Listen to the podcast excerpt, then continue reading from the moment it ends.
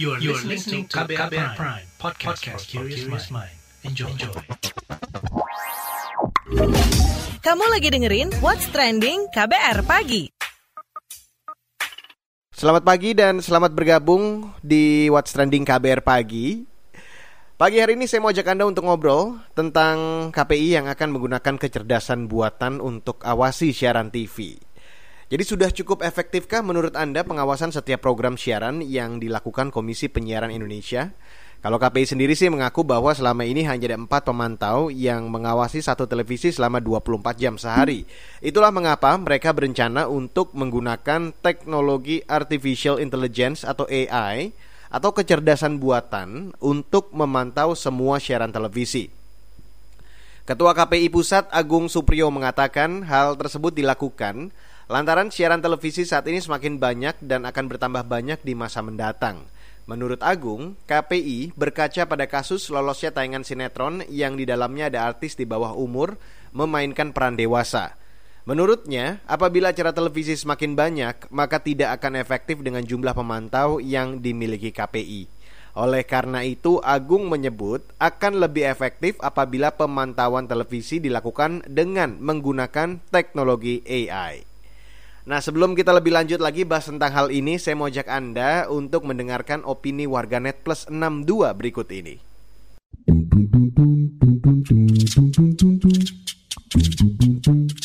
Kita ke komentar at bintang new 4 KPI emang pernah nonton TV Lanjut ke at inan underscore sosro. Ada pengaruhnya gitu?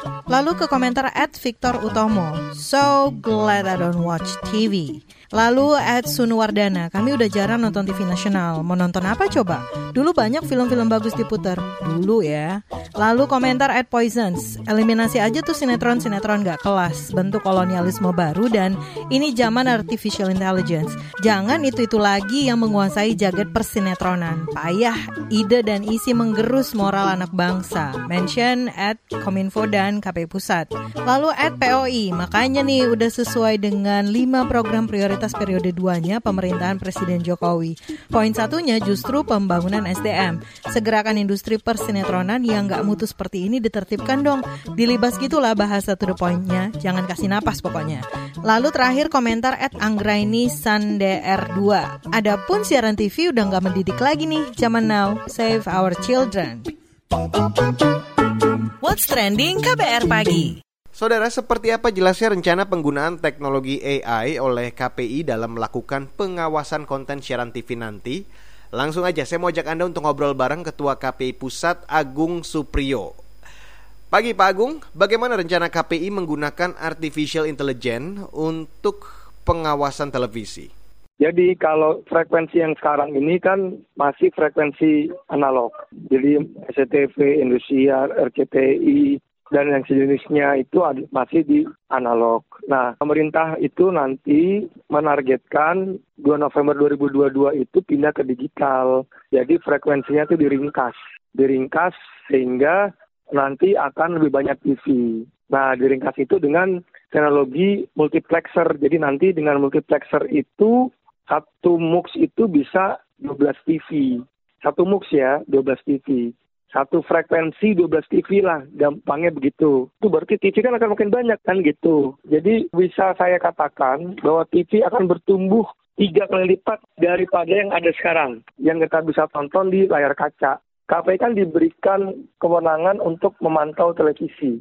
Nah, sekarang ini TV yang dipantau itu satu TV dengan empat orang tenaga pemantau. Tiap 6 jam shift, di 24 jam mereka bekerja. Nah, coba Anda bayangkan kalau TV bertumbuh tiga, tiga kali lipat, akan banyak sumber daya manusia yang direkrut oleh KPI. Belum lagi nanti gedung, kita harus pindah gedung. Jadi betul-betul pekerjaan yang membutuhkan tenaga kerja yang banyak.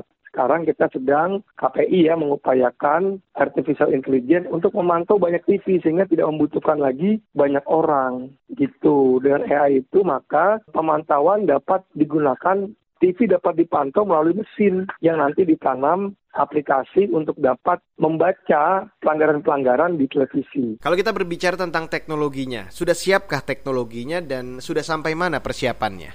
Pertama, kita mema sudah memanggil vendor, beberapa vendor, kemudian membuat blueprint cetak biru, dan lalu sudah dibanding ke beberapa negara yang menggunakan AI juga dalam pemantauan televisinya. Gitu baru nanti tahap terakhir ya adalah pengadaan minta izin ke DPR untuk pengadaan artificial intelligence tersebut. Sudah adakah teknis atau mekanisme penggunaan teknologi kecerdasan buatan itu dan bagaimana penerapan di negara lain? Belum, belum ada. Ya, jadi kita lagi membuat blueprint cetak biru, kemudian memanggil beberapa vendor yang memang memiliki AI. Itu pun ketika kami panggil, ya mereka harus mendevelop sesuai dengan apa yang kita minta, gitu. Ya, di Thailand sudah, maka itu di beberapa negara maju juga menggunakan AI. Kami akan coba terapkan di Indonesia. Kan yang berbeda itu adalah aplikasinya. Jadi mesin dalam membaca layar kaca, kan televisi. Nah, mungkin nilai-nilai di negara sana kan beda dengan kita. Nah, nilai-nilai itulah yang kemudian dimasukkan ke dalam mesin, sehingga mesin itu bisa secara otomatis mendetek, mendeteksi mana potensi pelanggaran di televisi. Gitu kita buat alat itu seperti manusia lah. Kalau goalnya sendiri apa nih Pak dengan pemakaian AI itu dibanding manual? Mengefisienkan anggaran. Kan efisien kan kalau nggak pakai AI kita bisa pindah gedung karena personil makin banyak, pemantauan. Kita juga harus misalnya membayar gaji tenaga pemantau sedemikian banyak kan gitu. Oleh karena itu memakai AI jadi AI itu bisa efektif dan efisien. Itu aja sih sebetulnya. Yang lain kita nggak ya. Yang lain ya mungkin dia kalau presisi manusia pun 24 jam bisa lebih presisi bisa presisi sama-sama lah. Cuman lebih efektif dan efisien aja. Nah, sejauh mana sih efektivitas penerapan sanksi untuk memberikan efek jerah? Ya, kalau efektif kan instrumennya bukan cuma sanksi ya, kita pun ada semacam pembinaan berkala Nah, oleh karena itu dalam waktu dalam tahun ini kita akan membuat formula sanksi denda gitu. Jadi denda ini kita sedang buat formulanya sehingga bisa diterapkan di tahun depan. Baik, terima kasih Pak Agung Supriyo. Beliau adalah Ketua KPI Pusat. Dan saudara, abis ini saya kembali mau ajak Anda untuk ngobrol bareng anggota Koalisi Nasional Reformasi Penyiaran, Bayu Wardana. Jadi jangan ke mana-mana, tetaplah di KBR Pagi. What's Trending KBR Pagi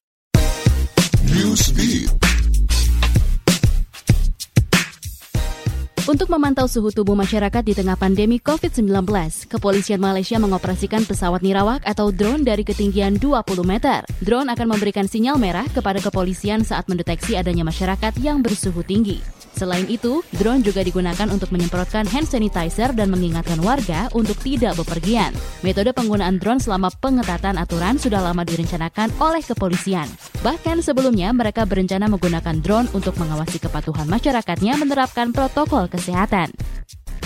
Junta militer Myanmar melarang impor sabun hingga pasta gigi. Hal ini diduga demi kepentingan bisnis pihak militer yang mendukung sejumlah perusahaan. Kelompok Justice for Myanmar atau JFM mengatakan, junta militer Myanmar selama ini memang kerap menjalankan bisnis dan tengah mengambil keuntungan selama kudeta ini. Namun, Kementerian Perdagangan Myanmar mengklaim pelarangan ini untuk melindungi perusahaan Myanmar dan mengurangi penggunaan mata uang asing. Padahal selama ini Myanmar kerap mengimpor produk sabun, deterjen, dan pasta gigi karena menganggap produk luar negeri tersebut lebih baik kualitasnya. Pihak Disney dikabarkan siap mengembangkan sequel film yang dibintangi Emma Stone Cruella. Sutradara Cruella, Craig Gillespie, dan penulis skenario Tommy McNamara pun disebut-sebut bakal kembali terlibat dalam sequel film Cruella. Juru bicara Disney mengatakan mereka menantikan rencana jangka panjang dari film Cruella yang dianggap menjadi film terpopuler dari konsep live action. Film Cruella sendiri menghasilkan lebih dari 48,5 juta US dollar dan mendapatkan ulasan positif karena estetika punk rock tahun 1970-an.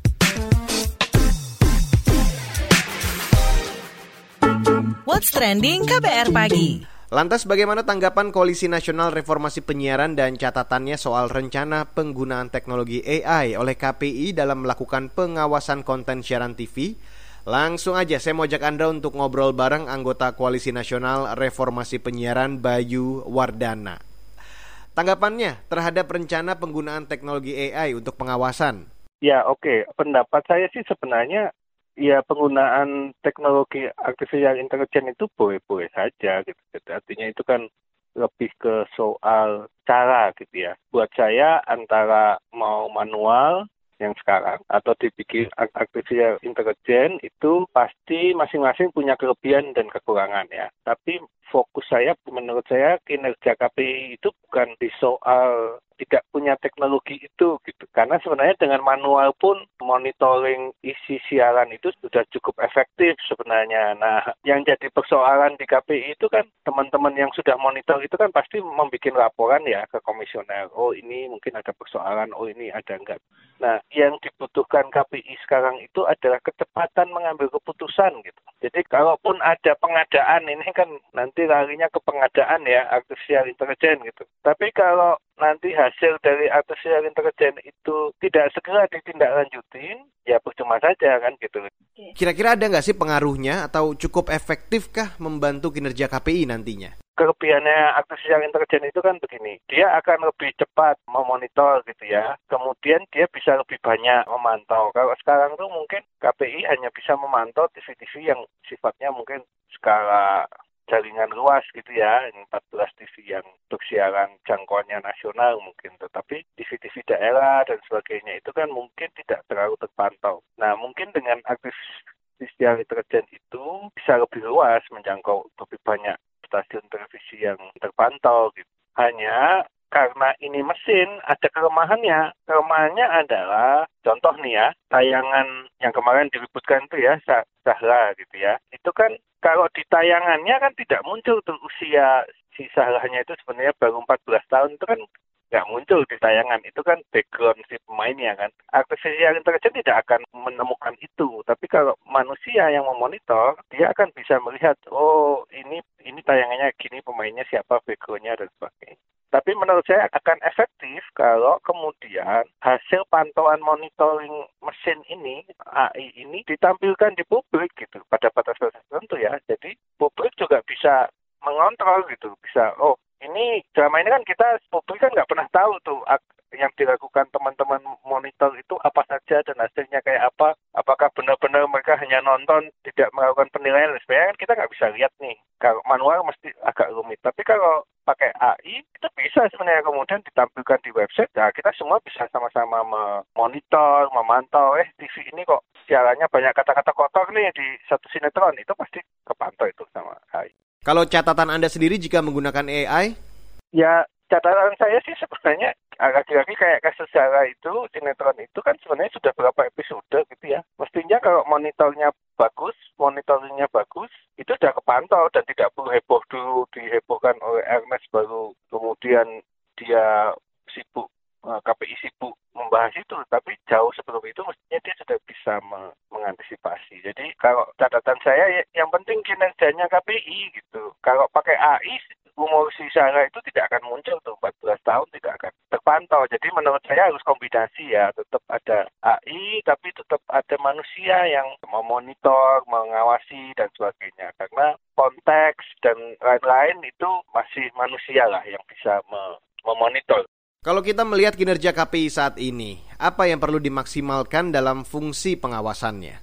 Eh, kasih hukuman ke TV-TV itu karena sebenarnya fungsi KPI kan regulator ya.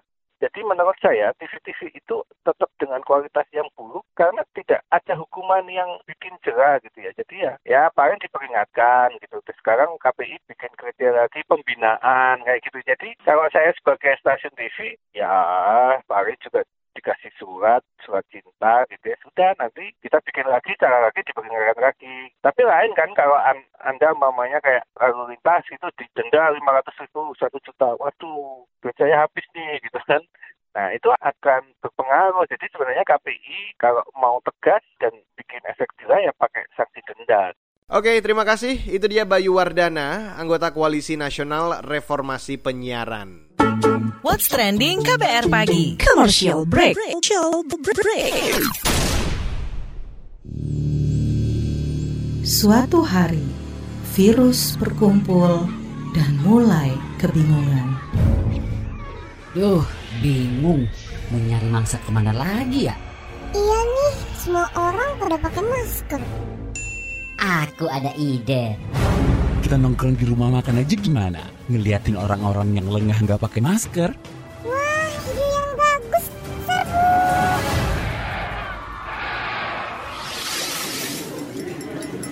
Hati-hati makan bersama saat pandemi. Sebaiknya pilih ruang terbuka, tetap jaga jarak kamu 1,5 meter jika duduk bersebelahan, 2 meter jika berhadapan. Batasi waktu makan bersama 30 menit saja dan jangan berbicara saat makan. Jika sudah selesai, gunakan kembali maskermu ya. Jangan sampai lengah, COVID masih ada. COVID masih ada. Pesan layanan masyarakat ini adalah kampanye bersama media lawan COVID-19.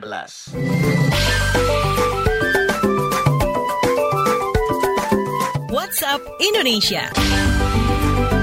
WhatsApp Indonesia dimulai dari Jawa Timur. Kepolisian daerah Jawa Timur bersama Pemprov setempat akan menerjunkan tim untuk melacak penderita COVID-19 yang ada di Kabupaten Bangkalan. Menurut juru bicara Polda Jatim, Gatot Repli Handoko, langkah itu dilakukan karena kasus COVID-19 di kabupaten yang berbatasan dengan kota Surabaya itu melonjak drastis.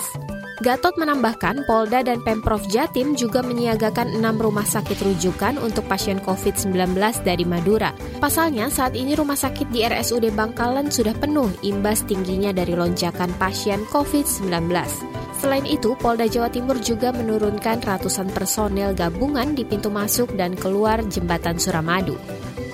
Selanjutnya menuju Solo. Pemerintah Kota Solo, Jawa Tengah berharap pemerintah daerah lain ikut mengendalikan lonjakan kasus COVID-19 yang terjadi. Kepala Dinas Kesehatan Pemkot Solo, Siti Wahyuningsi beralasan, pasien dari berbagai daerah zona merah yang dirujuk ke sejumlah rumah sakit di Solo terus meningkat.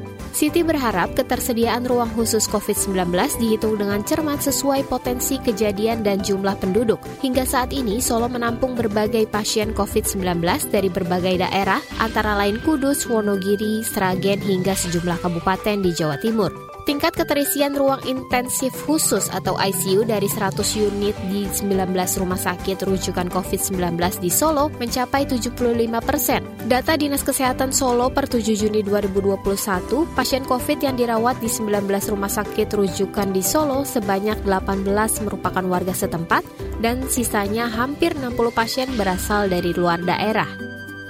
Terakhir mampir Jakarta, Ketua MPR RI Bambang Susatyo atau Bamsud meminta pemerintah Indonesia tidak bergantung terhadap impor alat kesehatan. Di tengah pandemi COVID-19, Bamsud meminta pemerintah lebih memperhatikan dan serius terhadap perkembangan industri farmasi dan alat kesehatan di Indonesia, sehingga industri farmasi dan alat kesehatan dalam negeri ini bisa menjadi tuan rumah di negaranya. Pelansir Antara News, Bamsud mengatakan alat kesehatan memiliki demand yang tinggi dan masyarakat semakin peduli akan kesehatan. Menurutnya, saat ini negara lainlah yang menikmati keuntungan dari tingginya permintaan akan produk farmasi dan juga alat kesehatan. Anggaran APBN 2020 untuk pengadaan peralatan kesehatan di rumah sakit pun mencapai 18 triliun rupiah. Angka ini meningkat dua kali lipat dari 2019 yang sekitar 9 triliun rupiah akibat pandemi COVID-19.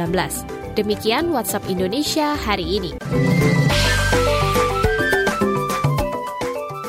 Saudara demikian KBR pagi hari ini dan jika Anda tertinggal siaran pagi hari ini Anda kembali bisa mendengarkannya di podcast What's Trending di Spotify, KBR Prime ataupun platform mendengarkan podcast lainnya. Ingat selalu terapkan protokol kesehatan di mana pun Anda berada. Saya Reski Mesanto mewakili tim yang bertugas pagi hari ini. Kami undur diri. Salam. Terima kasih ya sudah dengerin What's Trending KBR Pagi. KBR Prime, cara asik mendengar berita. KBR Prime, podcast for curious mind.